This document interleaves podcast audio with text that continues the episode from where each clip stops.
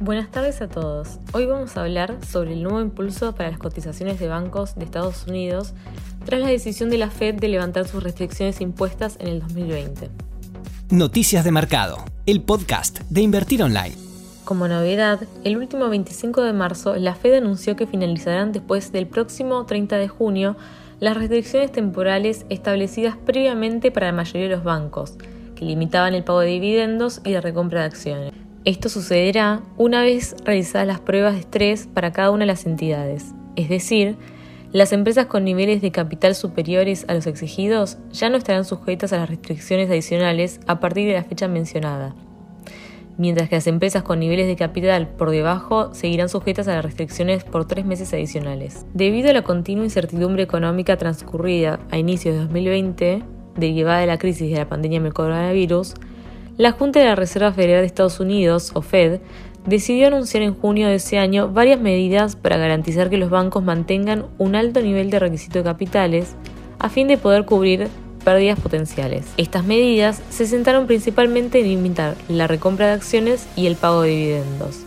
Ambas transacciones son formas distintas que tiene una empresa de redistribución con el accionista. Es así que durante el segundo semestre del 2020 y el primero del 2021, aquellos bancos con más de 100 mil millones de dólares en activos totales tuvieron prohibido realizar recompras de acciones.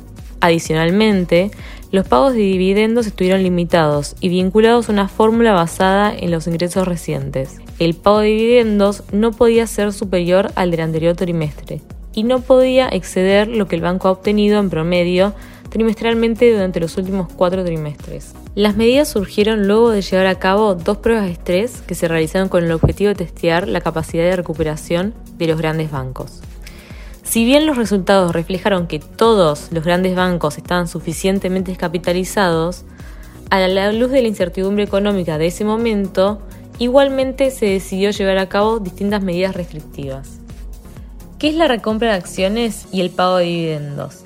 La recompra de acciones es una transacción mediante el cual una empresa compra acciones propias a sus inversores. A través de la recompra se reduce el número de acciones en circulación. Es decir, aumentan tanto la demanda de las acciones como su precio y por lo tanto también aumenta la valorización de las empresas. Hay menos cantidad de acciones para el mismo capital. Por otro lado, el pago de dividendos es la ganancia o beneficio que una compañía distribuye a sus accionistas. La suma de lo que recibe el accionista por la compra de acciones por parte de la empresa y el pago de dividendo hace el retorno total que recibe por la inversión. Ahora debemos preguntarnos, ¿cuál es el impacto que generó en los bancos la medida de la Fed del 2020? Analizando los seis bancos más importantes de Estados Unidos, Citigroup, Bank of America, JP Morgan, Wells Fargo, Goldman Sachs y Morgan Stanley, se observa el siguiente impacto. Una caída promedio de la recompra de acciones del 73% anual en el 2020, lo cual frenó la tendencia alcista que se venía mostrando durante los años previos. Un incremento anual del 24% en el 2018 y del 42% en el 2017. Respecto al pago de los dividendos, la mayoría de los grandes bancos continuaron sin alterar su política de pagos, ya que la restricción no les afectó debido a los niveles totales de activos que manejan. De los seis bancos analizados, solo Wells Fargo debió disminuir el pago de los mismos a partir de agosto de 2020. Por último, debemos preguntarnos, ¿cómo evolucionan los bancos este año y qué esperamos con la noticia? En cuanto a lo referente a la variación de lo que va el año, todos los bancos incrementaron significativamente su cotización, marcando un piso de al menos un 15% se destacan los papeles de Wells Fargo y Bank of America, con sudas superiores al 30%. Con la excepción de Morgan Stanley, los restantes bancos estadounidenses presentaron un rendimiento superior al del ETF del sector financiero, el cual registró un incremento en lo que va del año en torno al 19%. Lo previamente mencionado tiene sentido debido al carácter procíclico del sector financiero. Ahora bien, ¿qué entendemos por un sector procíclico?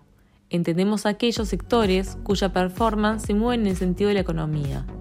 Por lo tanto, en un contexto de crecimiento económico, como el que estamos viviendo actualmente como consecuencia del rebote de la crisis de la pandemia, los llamados sectores procíclicos mostrarán mejores rendimientos. Ahora bien, si tenemos en cuenta la variación en lo que va del año de las acciones de los principales bancos estadounidenses, observamos a Wells Fargo con un 33%, Bank of America con un 32%, JP Morgan con un 23%, Goldman Sachs con un 23%, Citigroup con un 22% y Morgan Stanley con un 16%. Si los bancos podrían volver a recomprar acciones con un nivel similar al de 2019, donde representó un 10,9% de la capitalización del mercado, esto sería un impulso favorable a las valuaciones de los bancos, ya que implicaría una mayor retribución a los accionistas y por ende un mayor precio en las acciones.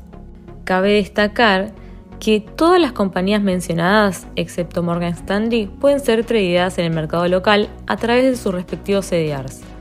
Wells Fargo, Bank of America, Goldman Sachs, Citigroup y JP Morgan.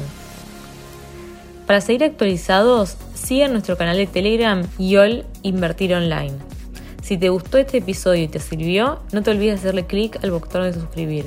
Te espero el viernes para el resumen de la semana.